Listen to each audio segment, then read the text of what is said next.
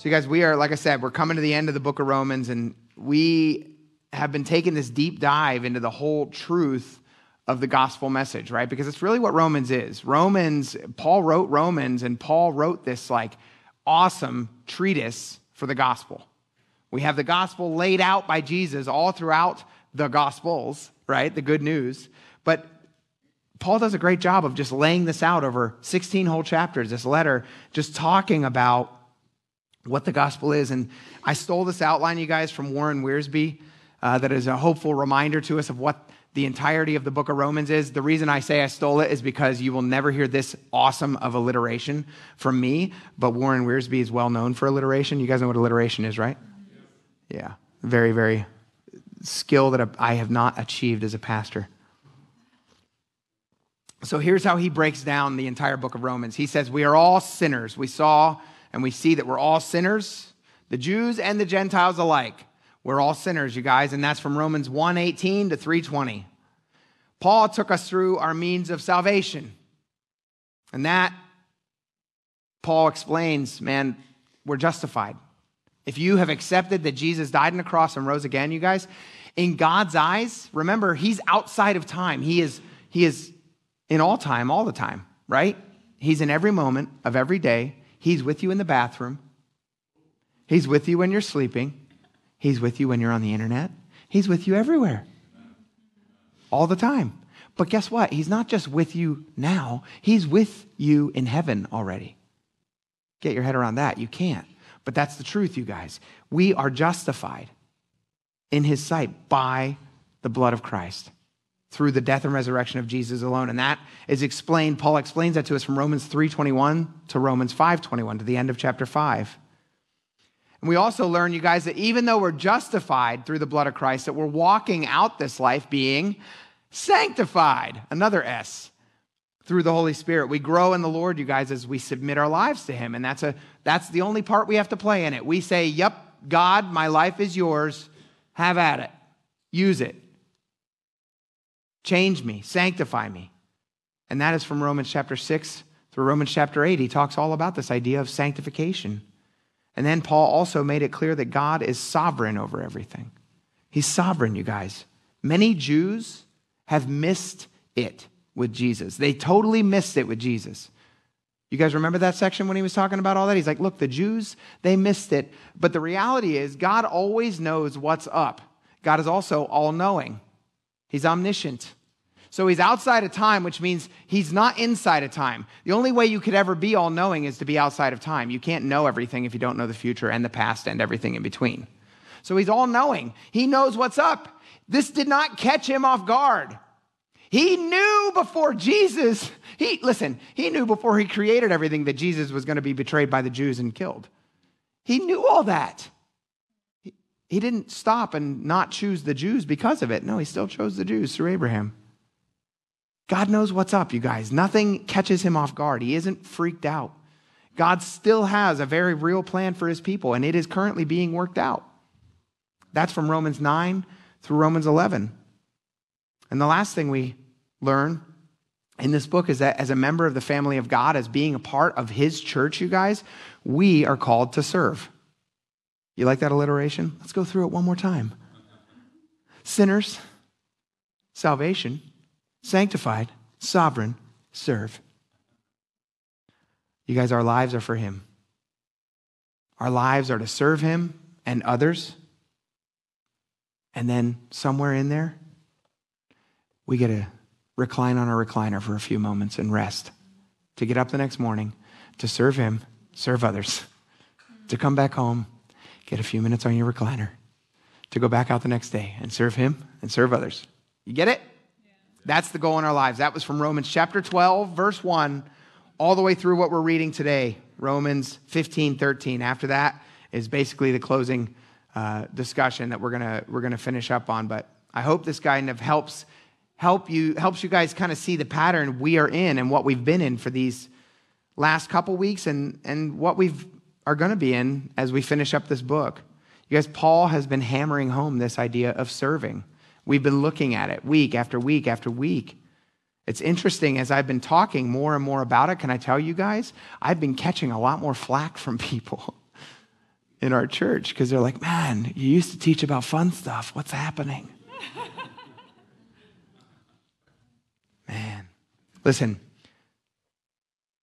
this isn't just some topic that comes out of nowhere, you guys. Everything that we've been talking about, serving others, bearing with our weaker brothers, right? Doing all that stuff isn't just some topic that Paul's like, let me shift gears here. No. Do you recognize that it comes all the way back from Romans 12? Romans 12, 1 and 2. Let's read it.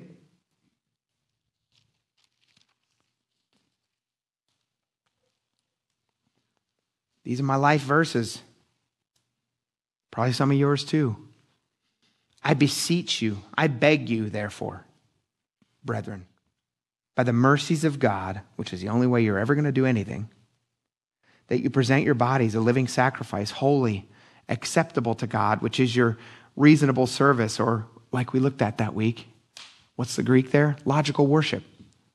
It's logical that you would do this.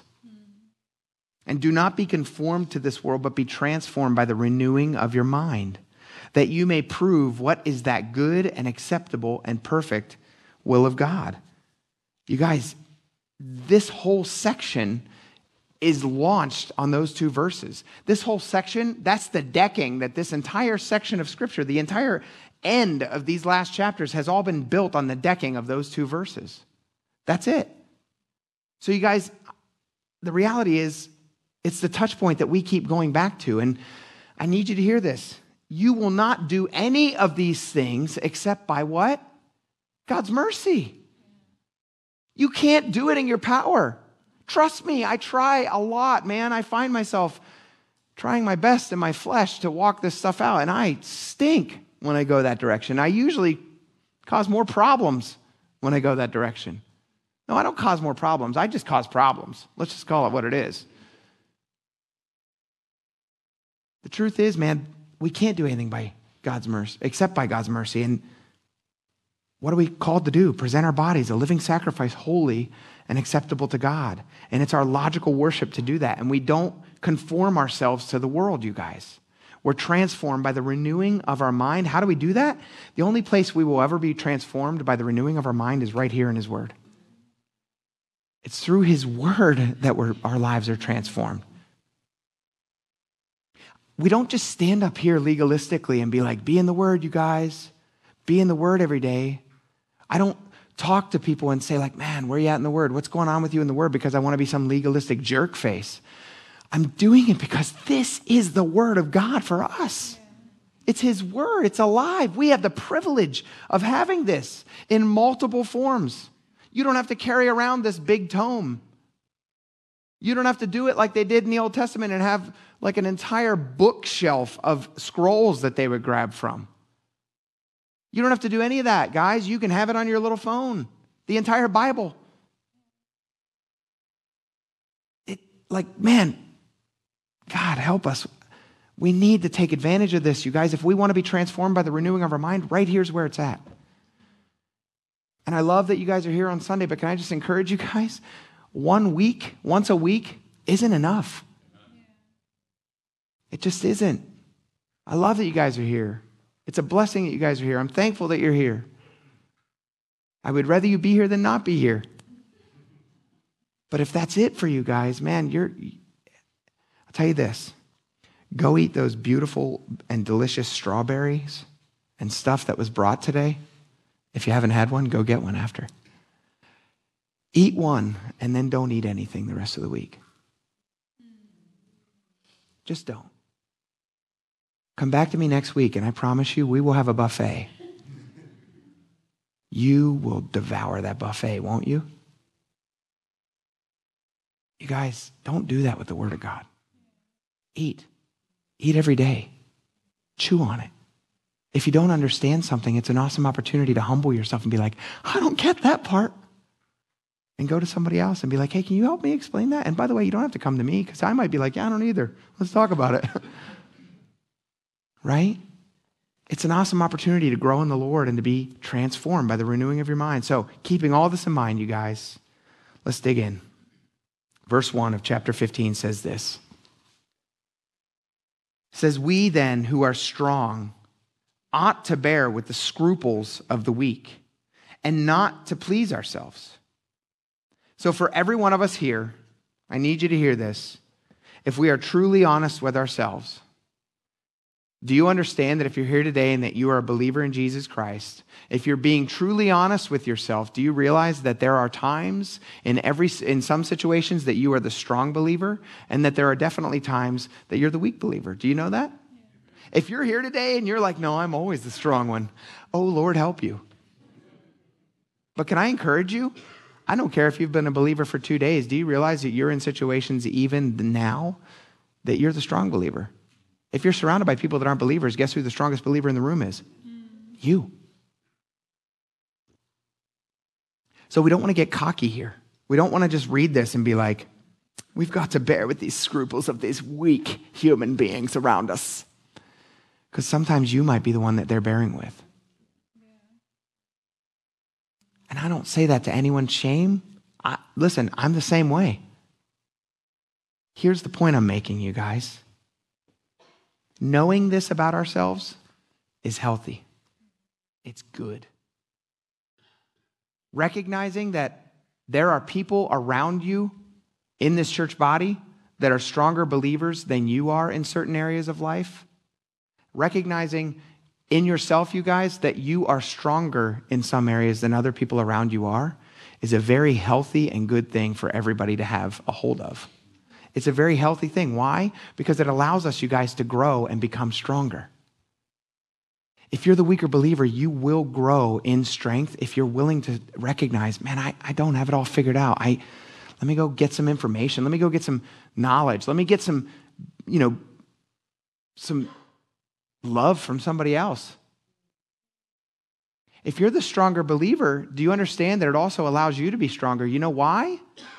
I can tell you this over 30 plus years of walking with the Lord, do you know what the Lord's taught me? That yes, there's times I'm the stronger believer, but there's also times that I come at it from a very weak perspective. Do you know how? Because I beat you down with a hammer verbally, or I do something that I walk away from, and the Holy Spirit's like, I wanted you to say three words, and you said 30. And so I grow. Because yes, I might have been stronger in that area, but I didn't handle it correctly, and I need to grow in that. Does that make sense? So we all have an opportunity to grow in our strengths. And we have an opportunity to be strengthened in our weaknesses, you guys. And no one here has arrived yet. Nobody. There is no, Jesus Christ is not in the room. I, I mean, he is. the Holy Spirit's here. But he's definitely not up here. And I don't see him sitting in the crowd yet. And that's a good thing. Because you know what it tells each one of us? Man, Lord, I need you more.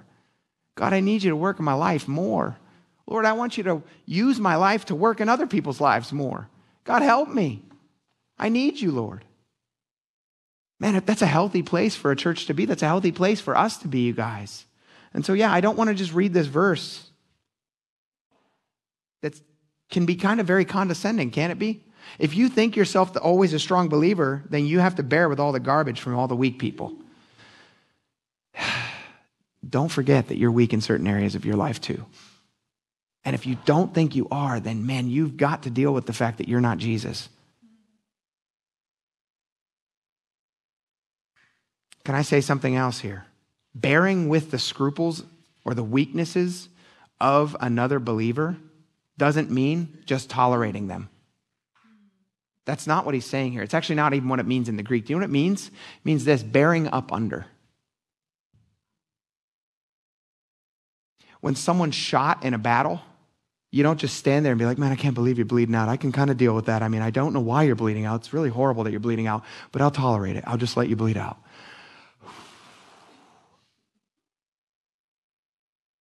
That's what this verse would mean. But it doesn't mean that. What's it mean? What does a good military member do? What are you taught? You're trained on multiple ways to carry another human being. Do you know why? Because you might find yourself in a situation where you need to carry another human being. And so you get up under them and you grab their arm. And if they can walk, they help you as much as they can and you walk. And if they can't walk, you get two guys and you do a fireman's carry or you get them on your back or you do anything you can to help them and get them out of danger. That's what this means. Bear up under your weaker brother, your weaker sister. It flavors it differently, doesn't it? You bear with the scruples. You love them enough, it might mean, hey, let's, I mean, probably now's not the time because I know you just got shot. But when you're healed up, let's talk about what you did that got you shot. Maybe you have some things to learn here. right? And that might not be the moment. The moment might be, let's get you out of here. Come on. Listen, I'm so thankful, you guys. This verse has been lived out in my life in real, real, tangible ways, you guys. I went on a porn binge a long, long time ago when I lived in Nebraska. A whole weekend, man. I was just a total idiot. And one of my best friends, a retired master sergeant guy named Gary, who had the struggles of his own, he called me three times. You guys, this is before texting existed. Called me three times. I didn't answer the phone. Right? Because I had caller ID. Because I was so ashamed. So utterly ashamed. I didn't go to church. I didn't do anything. I'm at the computer ready to go at it again. And I hear a knock at my door. And I was on base, mind you. So it was a good thing he's a retired master sergeant because he had access to the base. I hear a knock at my door. This is an embarrassing story, you guys, but I hope it hits the point home. I'm sitting there and I'm like, I don't want to answer that door. And he's like, Jeremy, I know you're in there. and so I came to the door and I just started bawling. And he hugged me. He's hugged me. He's like, I love you, dude. He's like, come on, man. Let's get out of here. And I'm like, I can't do that. He's like, go get a shower, you disgusting pig. I'll wait for you. And we went out and got lunch. And he loved on me. And he's like, what can we do different? How can we change this? You guys, that's this verse. That's this verse lived out. I want to see that in our church. I want to see guys willing enough to know another guy well enough to know where they live, first off, and to be able to go there and be like, I'm not going to let you keep going down this spiral. I want to see women that love each other enough and know each other enough that they're willing to show up and be like, hey, don't hide. I know you and you're known. Don't keep doing this. You guys, that's bearing one another. That's bearing with one another's weaknesses.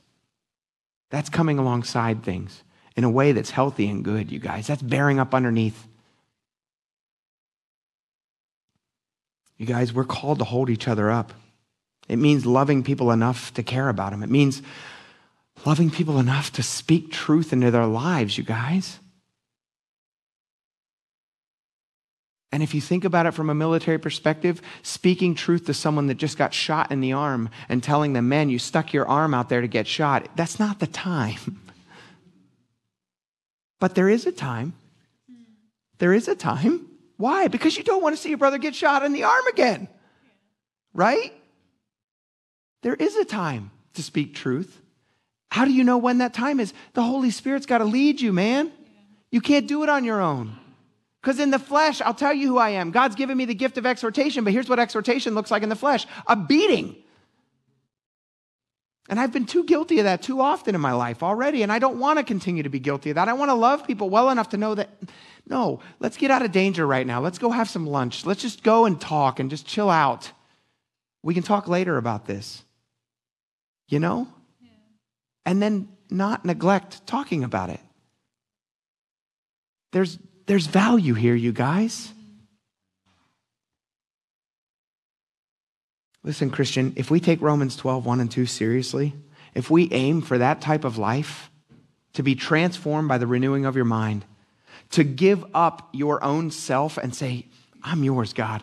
I'm a living sacrifice your life will look different. This church, you guys, will look different because we are going to be willing to say, you know what? I've got 70 things on my to do list today. And yeah, my honey might be a little bit annoyed with me, but I really feel like the Lord is telling me that I need to go hunt down this brother, go knock on his door, and, and let him know that I love him. because I think he's in a bad headspace right now. I think he's in a bad place. It's that type of life, you guys, that I think has value in the kingdom of God. And I promise you, your honey-do list will still be there when you get back. Today's Father's Day, though. Happy Father's Day. Happy Father's Day, the day of no honey-do list. but they're, they're there tomorrow. You guys, what's the aim of our lives? We're aiming to build each other up. We're aiming to build each other up, you guys. That's the thing. The rest of this verse one, it says, man, not to please ourselves. We're not doing this to be like, oh, look how weak you are, you peasant. No, man, we're coming up under the person that we're in battle with. And we're getting them off the battlefield if they're in an unsafe place right now and being fired upon and they've already been shot. Get them off the battlefield. Love them enough to say, look, I'm with you, man. I'm with you. And it could just as easily have been me laying there. And I hope and pray you would do the same for me. And I want to talk about this so we can both grow and understand how to go to battle in a better way the next time. How to not let these things win the battle and against, against us in our lives. Right? You guys, we build each other up. I promise you, I believe this with all my heart, you guys. That life is not an easy life. I'm telling you. I'm listen, this is something I've committed to in my life, and I hope and pray you guys see that in my life. And I know many of you get to see it whenever I'm not walking that out and I'm in the flesh, and I am sorry for that. I wish I could say that it never happens, but it does. But I will tell you this I have aimed for this in my life, and I'm telling you, it's a harder life, but it is a fuller life. I wouldn't trade this life for the world because I have eternity waiting in front of me. Because I have a God that loves me so much, that bears with me in my scruples, that loves me. I have a church family that loves me. And so I'm like, man, let's do this again. Let's keep going. How often do you guys want to quit? Quitting's easy. Walking it out is harder but way more fulfilling. Paul also tells us, man, we should be living to please others, right? Our neighbors. Why? Well, did I skip a verse? Where's that verse 2? Okay, let's read verse 2.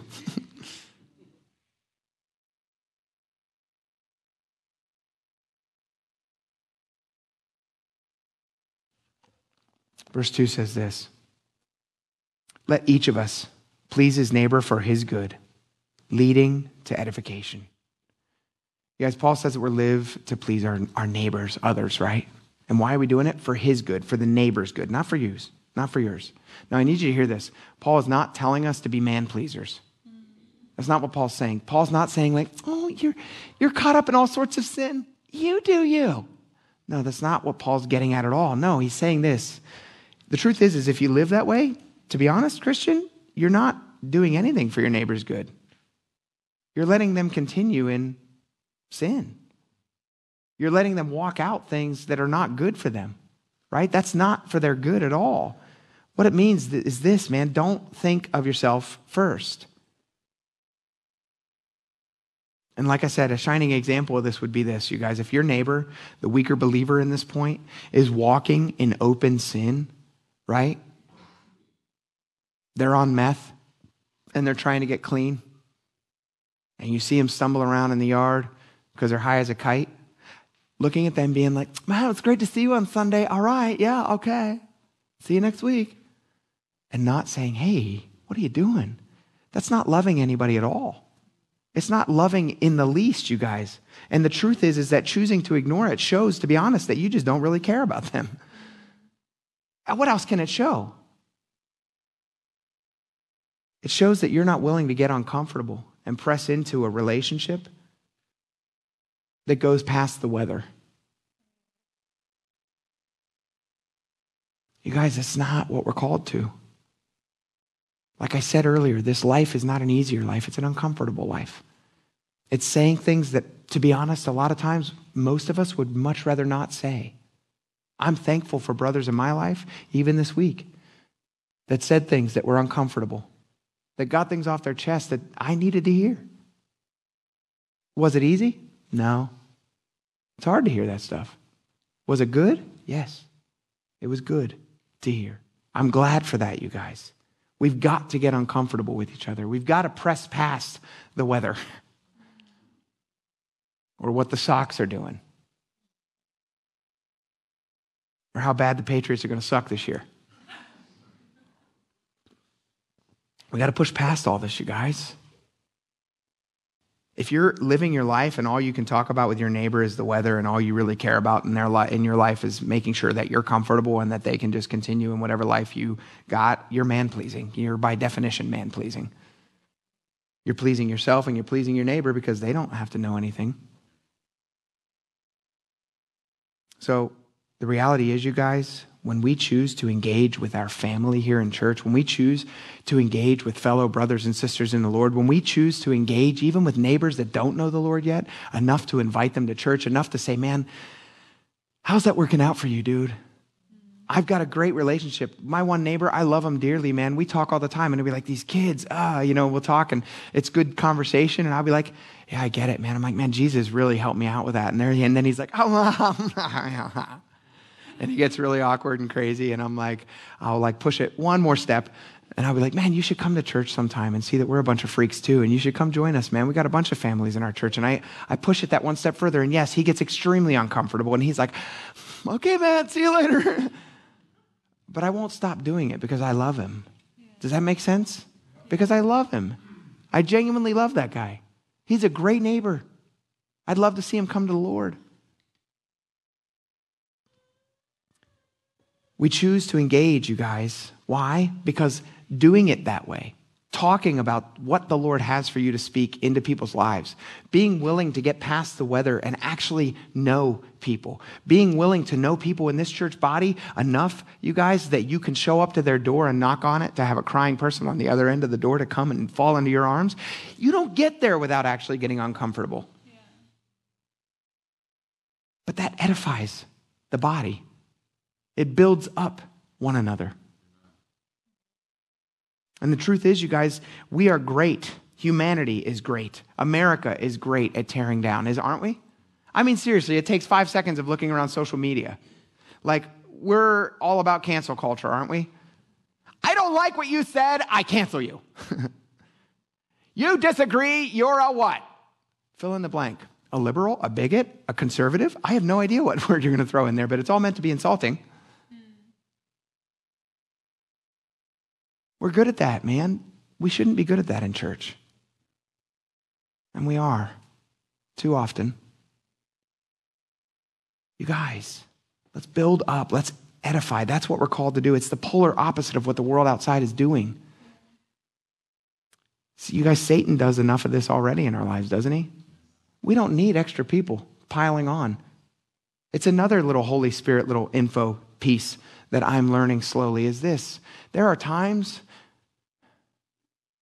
there are times in this walk with the Lord, you guys, and with being part of a church body that people come to you and they are broken. You don't need to tell them that they're broken. They get it. They're coming to you with their pieces and they're like, I'm a freaking mess. Yeah. Let's, let's seek the Lord that He can put you back together. You don't need to go into a 20 minute tirade or treatise about who they are. They know who they are. God might use you in another person's life that says, I've got this figured out, to be like, no, no, you don't. Matter of fact, you've got a hundred pieces laying behind you that you didn't even see. You're falling apart. That person might need to hear that.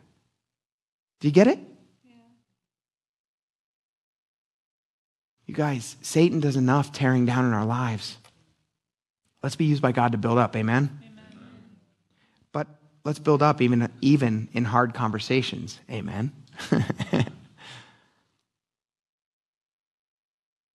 and those hard conversations, you guys, are, are times and done in ways that allow the weaker brother to grow up. Give them room to grow up.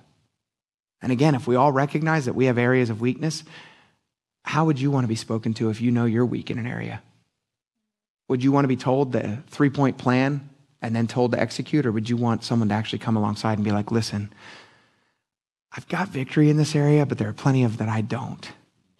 But in this area, can I, can I come alongside you? Can I, can I talk with you about this? Can I tell you what worked in my life? It might not work for you, but let, let's pray together. Let's figure this out together. Let's walk this out together. And never forget, you need the same thing because in some situations you're the weaker person. So pray and ask God and look around this body to find that brother or sister in the Lord that you look at and you're like, dude, I think they've got this more figured out than I do. And go to them and be real and raw with them and say, man, I am weak here. I'm struggling with this. I, in my life, you guys, I look for those people that are able to give a word of encouragement and, and graciousness and, and, and, and mercy because to be honest with you, I'm really good at hammering. I'm not great at, at massaging. and so I look at those people and I'm like, Lord, would you help? Would you, like, can I grow in this? Will you help me to grow in this? Do you get it? Verse 3. We're getting through 13 verses, y'all. Let's go. Verse 3 says, For even Christ did not please himself, but as it is written, the reproaches of those who reproached you fell on me. For whatever things were written before were written for our learning, that we, through the patience and comfort of the scriptures, might have hope. Paul backs up all that he just said.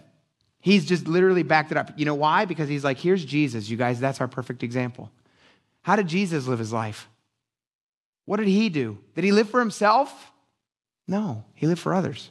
He literally didn't have a home. He didn't have anything, y'all. I mean, he's God in flesh. He could have had everything. Everything.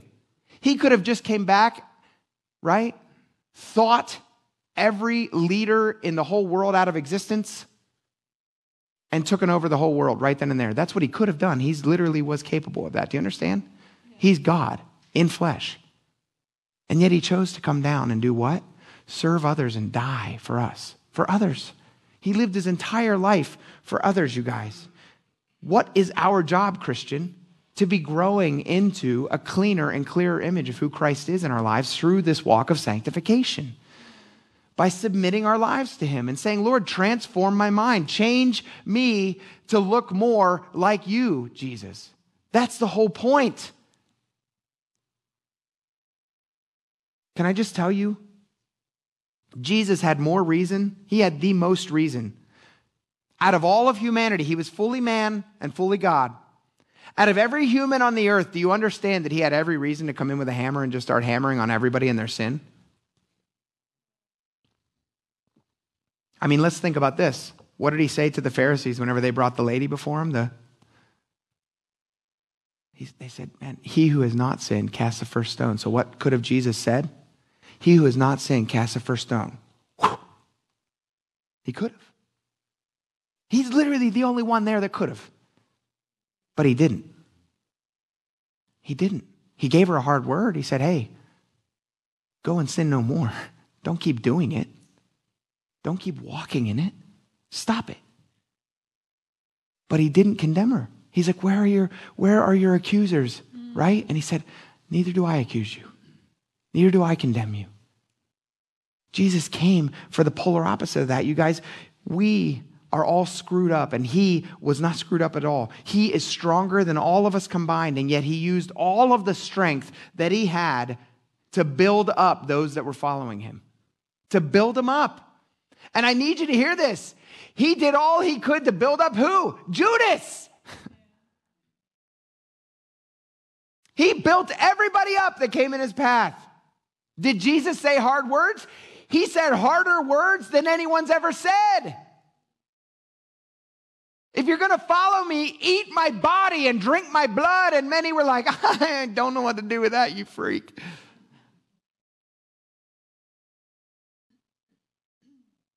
Guys, he said hard things. He said, I am the way, the truth, and the life, and nobody gets to the Father except through me. He's like, hey, you want to follow me? Give everything up because that's the point and follow me. And he was okay with people saying no. Even though we also read in God's word that it says, Man, I wish that all would come to me. It breaks God's heart that people don't accept him, but he is not. He is in no need of us. Do you understand? He has no need in himself. And yet he chose to love us enough anyway to come down and do all these things. Are you guys getting your head around the picture of what Paul's getting at here? He's like, live that way, Christian. Walk this out. Love one another enough to bear one another up and deal with the weakness, just like Jesus deals with your weakness every stinking day.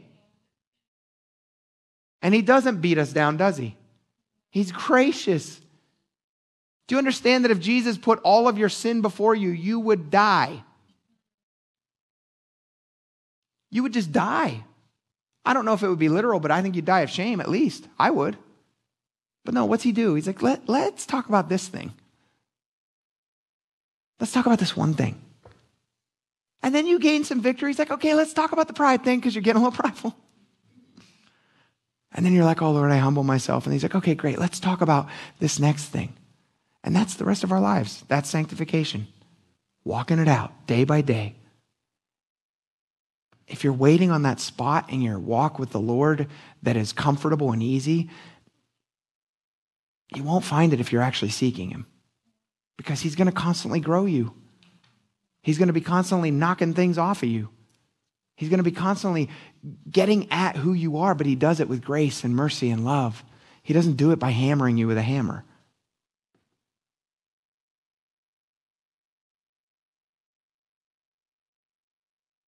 Paul also points out the importance of God's word in all of this, you guys. He quotes Psalm 69 7.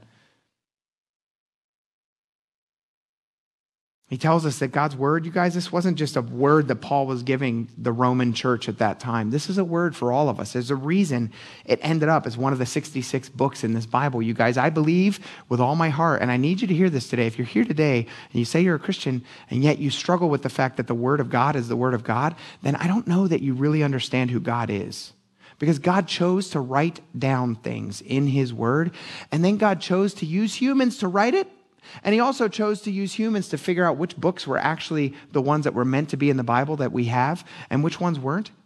And if you've ever read any of those books that aren't, you know why they're not because they're ridiculous. And yet, so often, people that are Christians that say, Man, I know that who Jesus is, but I don't know about this thing right here, the Word, because there's other books. They've never read those books because if they did, they would realize they're completely ridiculous.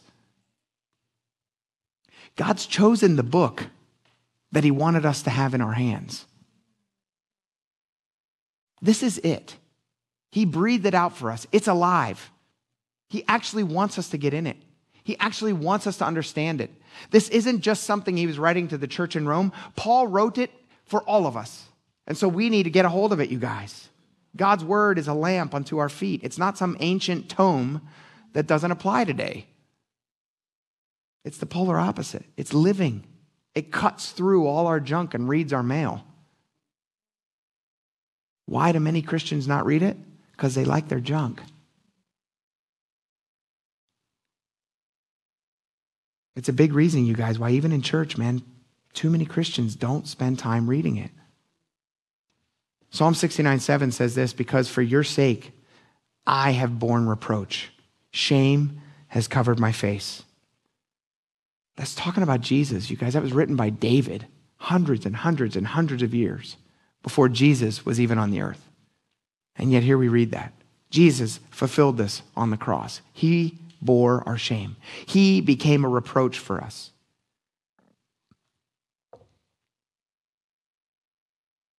Verse 5 it says, Now may the God of patience and comfort grant you to be like minded toward one another, according to Christ Jesus, that you may with one mind and one mouth glorify the God and Father of our, of our Lord Jesus Christ. Paul now essentially starts to pray for them, right? He's praying for them. He's saying, man, like, God, only you can do this work. You're the only one, right? May the God of patience and comfort grant you to be like minded toward one another. Look, take a second. Everybody in the room, look up at me. Look around the room.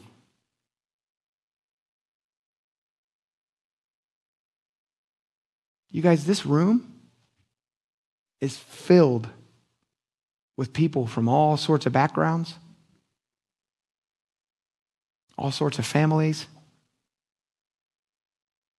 all sorts of social circles. Thank God we're a healthy church, man. We got young and old alike.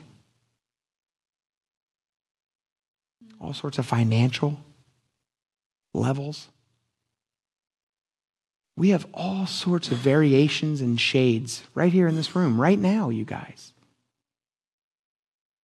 The only way this group of freaks can come together and be of one mind is from the Lord. We can't get there any other way. We really can't. What are we one minded about? What are we like minded about, you guys? We're one minded and we're speaking with one mouth about what? The glory of God in Jesus Christ. That's what unifies us. That's the unifying factor is Jesus. It doesn't matter what your background is, Jesus loves you. It doesn't matter what you've done, Jesus loves you.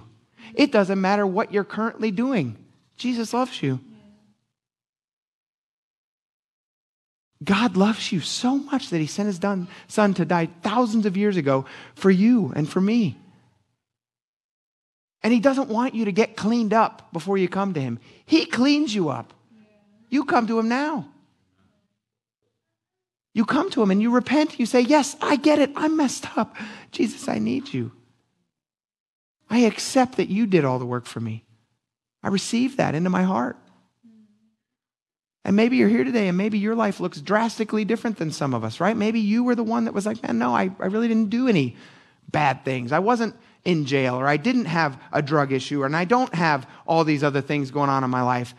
But the reality is, you guys, do you understand that we are all weak and feeble and incapable and in need of a Savior? We are all there. We really are. And I don't care how much money you have, money will burn. The stock market can crash. There's nothing that's going to keep you afloat if everything goes to crap.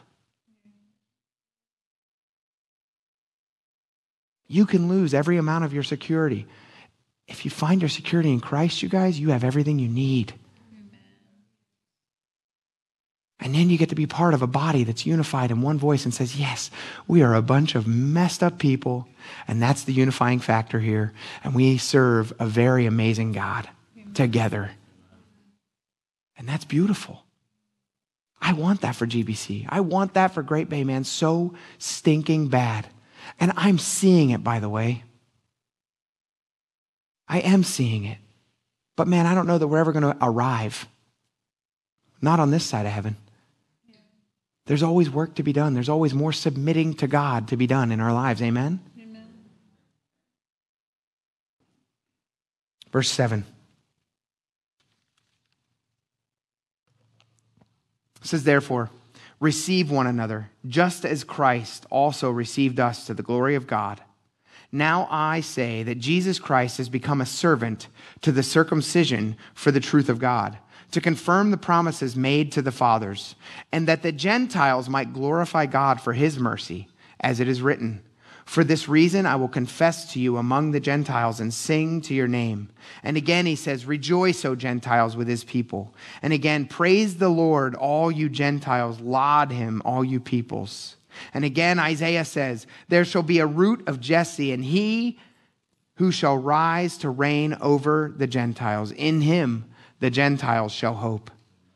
You guys, Paul concludes all of this whole section of scripture that he's been digging at since chapter 12 by saying this receive one another like Christ received you. Christ received you right where you were, in your weakness, in your mess, and he is in the process of cleaning you up and cleaning me up. We should receive others the same way.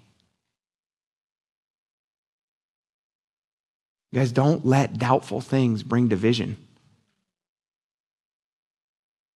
And there are a lot of doubtful things. I also want to encourage you, though, don't let things that God's word makes clear fly in the life of a fellow believer. Notice I said that in the life of a fellow believer. If someone's out in the world living in sin, they're living in a way that they're trying to find some form of joy and happiness in. The same way we did. We didn't do it for me. I'm glad I didn't have Christians at that point in my life coming up and being like, You're a freaking loser. I can't believe you're smoking a bong. You idiot. What are you doing? Because at that point, I probably would have been like, Man, shut your mouth. I don't care about you. No, instead, I had people that were like, Hey, man, how's that working out for you? And people that didn't even bring it up and just said, Hey, you want to come to church? So that I could find some real joy and some real truth that I wasn't finding in all the garbage I was trying. But yeah, let's not let doubtful things get in the way. And in the specific context of Roman, Romans, right? What was he talking about? Don't let meat get in the way of relationship here. Right? If a meat's been sacrificed to idols and you feel a freedom to eat it, eat it. Don't eat it in front of somebody that has a problem with it. If somebody's got a problem with smoking cigarettes, which, by the way, is nowhere in Scripture. well, then, as a Christian brother and a, and a sister, don't do it in front of them. Now, I will tell you this, and I'll say this right from the pulpit. I smoked for years and years and years. You stink, your breath smells, you're not doing any good for your health. There's a lot of reasons to quit. But I'm not going to sit up here and use the Bible to hammer you on something that the Bible doesn't really talk about. Mm-hmm. That's between you and the Lord. You got to figure that out. Does that make sense? You're not doing your body any good, and that is the temple of the Lord. So there's a lot of like good reasons to not do it. But I'm not going to divide with someone and be like, get out of the church because you're smoking a cigarette. Give me a break. Do you understand? You guys, God loves us. Let's not divide over silly things. Let's love each other enough to call each other out in love, which means what? Get to know somebody enough. You don't know where they've been shot until you get up on them and look at them and examine them and be like, oh man, how can I help you? What's going on in your life? That's whenever you can help them. Going up to somebody that you think might be shot and being like, oh man, you're a loser. Why'd you do that, stupid? You're not doing any good for them. You're not helping them. But, church, we are guilty of that a lot. A lot. Let's not be that way. Let's allow God's word, you guys, to guide and lead us to all be of one mind and one voice. Spurgeon said this about this section, about receiving. He said, Christ did not receive us because we were perfect, because he could see no fault in us. Ah, no. But it, I love that little bit. I could just imagine Spurgeon be like, ah, no. But in loving condescension, you guys know what that word means? Condescending is usually whenever we're like looking down our nose. Do you understand that for God in perfection and in heaven, everything is condescension? but he's not condescending. There's a difference. So he steps down out of heaven in loving condescension, covering our faults and seeking our good. He welcomed us to his heart. So, in the same way and with the same purpose, let us receive one another. Man, you guys, if you hear nothing else, hear that. Spurgeon says it always better. Paul goes through four different Old Testament passages to point this out, you guys, that the Gentiles, the whole thing he was talking about earlier in this section, which is this, that the Jews entirely missed it, but the Gentiles, all of us here, if you're not a Jew here today, you're a Gentile, you don't get to be haughty and all thinking you're all that in a bag of chips, because guess what? God knew it was going to happen, and it was in his plan, and he's sovereign over everything. And so, no, this is not for us to get all haughty about. No, he uses four different Old Testament scriptures for you note takers. Here they are. We're not going to go to them. Psalm 18 49, Deuteronomy 32 43, Psalm 117 1, and Isaiah chapter 11, verse 1, and then in chapter 10, or verse 10 as well.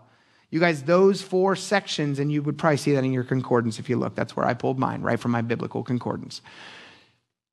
You guys, he uses all these to say, listen, this has been God's plan since the beginning. Don't be so haughty.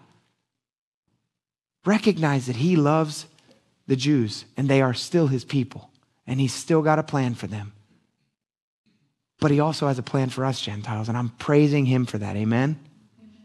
So, Let's read verse 13. He says this Now may the God of hope fill you with all joy and peace in believing, that you may abound in hope by the power of the Holy Spirit. Paul ends this section with a benedictory prayer, a benediction.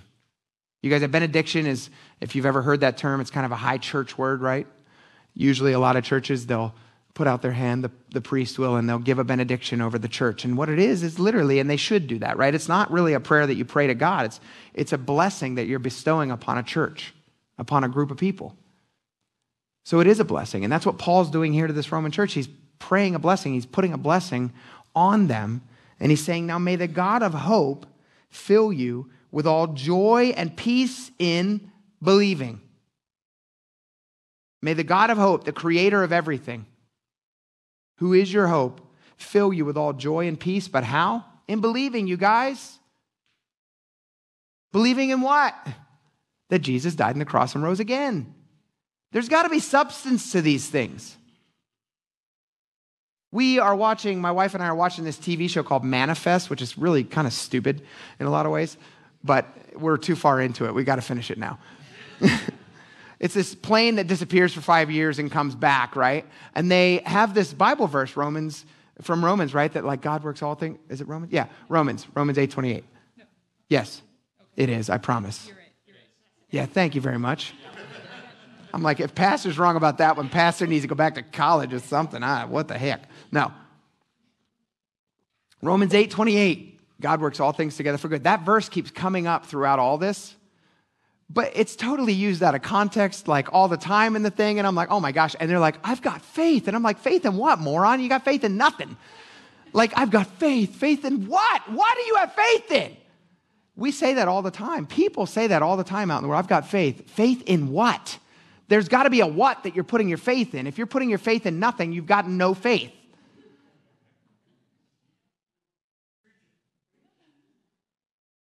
You guys, Paul's not saying anything stupid here. He's saying, man, may the God of hope, the only place we're ever going to find hope, because he's the only one that gave us hope through Jesus, may he fill you with all joy.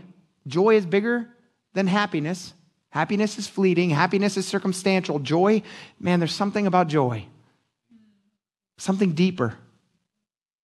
All joy and peace in believing. You guys, in the worst weeks that you could ever have in this life, in the worst days that you can ever have in this life, if you're here today and you have accepted that Jesus died and rose again for you on, on, on the third day, listen, can I just, can I just give you a, something? Hold on to that peace. That's where your peace is. That's where your joy is. I was just talking to a brother today, like a couple minutes ago, and he was talking about, man, the summer's getting away, and it's just crazy how quick time flies and all this and that, and, and all, you know, everything. And, and we've got people in this church right now that are stepping away for very good, healthy reasons. One of them got married, they're moving to South Carolina, and another one, man, they just, they live really far away, and so they're not able to just, they can't make it all the time. And so they're like, man, I got to find somewhere closer. And I, I get all that, and it really hurts, and it stinks, and it's not fun to walk through that stuff as a pastor, because you're like, not because I'm trying to build a brand or a kingdom. No, not at all. It's because you are my family, and I love you. And so, man, it stinks. And I appreciate those people that have the guts enough to at least come and tell me because they love me and I love them and I want to hear it. It's not easy to hear, but can I just can I just tell you that we were having this conversation about like, man, the summer's getting away and then we've got to leave again and all this stuff. And and I was like, and God's just been pouring this joy and peace and this out to me as people have been leaving and as people have to leave and as people live their lives is this, you guys. There's going to be a day, Christian, that we're in heaven and there is no distance from one another. We're not going to have to drive to get to the worship because it's going to be happening. And we're all going to be in the same church, and that is Jesus' church, standing before Jesus, our pastor. And he's going to love us enough to love us well. And we're going to love him so much, and we're going to throw all of our crowns at him. And that is eternity. That is awesome. Amen. I can't wait for that. I'm ready for that.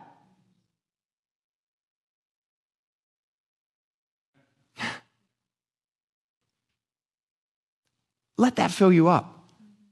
Believe that it's going to be true in your life because you know Jesus. Hold on to that. And why do we do that? So that we may abound in hope by the power of the Holy Spirit. Abound, you guys. Christian, you're justified by Christ's blood. You are justified in his sight. Walk in that freedom. Let him work on you to get you to a cleaner picture of what he already sees in heaven. Submit your lives to him. Let the Holy Spirit walk that out in you in sanctification. You guys, I pray that all of us get a hold of this hope, that we submit our lives. Why? So that we can overflow. That's what abound means abound, overflow. Like let it just pour out of your pores. Let it come out of you that you're like, dude, I'm saved. A wreck, a wretch like me is saved. That's awesome. It's pouring out of me. I want to tell everybody about that. You, but you don't know what I did. You don't know what I did. You want to compare notes? And then I'll be like, man, you are really a hot mess. But guess what? So was I. So am I. Jesus loves me anyway. Jesus loves you anyway. You guys, let's live our lives for this, man. Let's abound in the hope that we have in our lives. Let's abound in that hope for those that we see around us, those weaker brothers and sisters that we're like, man, you, wow, right? And let's also recognize and abound in hope in the fact that we are still weak in many areas. And yet, God is going to put people in your way, and God is going to use His word in this mighty and miraculous way to grow you up and grow me up. And that is awesome. And I stand on that hope, even when it gets hard. So, you guys, I'm going to speak this benediction over us, and I want you to get a hold of this. Listen to this. Will you guys just close your eyes and receive this? May the God of hope fill you with all joy and peace in believing, that you may abound in hope by the power of the Holy Spirit. Let's pray. God, I praise your name. Lord, I thank you, Father, that we have an opportunity that you give us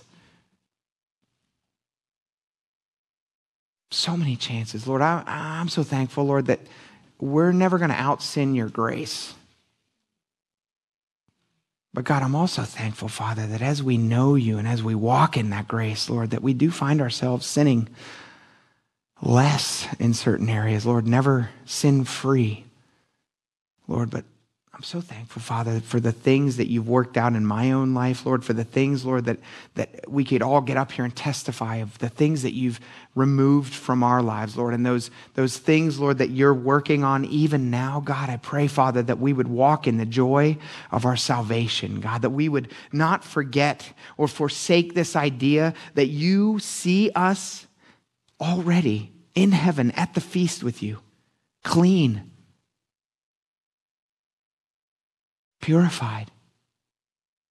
Oh, God. God, I'd be lying if I didn't tell you that I wish that was today. Would you just come back? But God, I pray the same prayer, Lord, as Paul, Lord. I'm, I'm thankful, Father, for each day that you give us breath in our lungs because it's another day, Father, to be about your will. Lord, to be going out and to talking about who you are and spreading the good news of the gospel message to others to tell them that they don't have to keep looking and searching. Lord, that for every misfit out there that doesn't feel like they fit in, Lord God, that they can come join us. Lord, and there's a place here for them, Lord, that there is, Lord, you filled your church year after year, decade after decade, Lord, century after century. Father, you filled your church not with perfect people at all, Lord God, but Father, with flawed human beings that are serving a perfect God. Thank you for those that are here now. I pray for more. Pray, Lord, if there be anyone here today that doesn't know you, that they would want, Holy Spirit, that you would just show them the areas of their own lives that they're just not finding any satisfaction or freedom.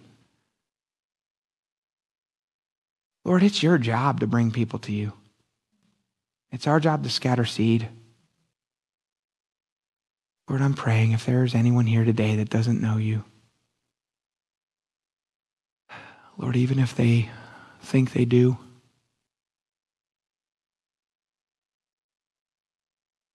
pray, Father, that their relationship would begin today with you.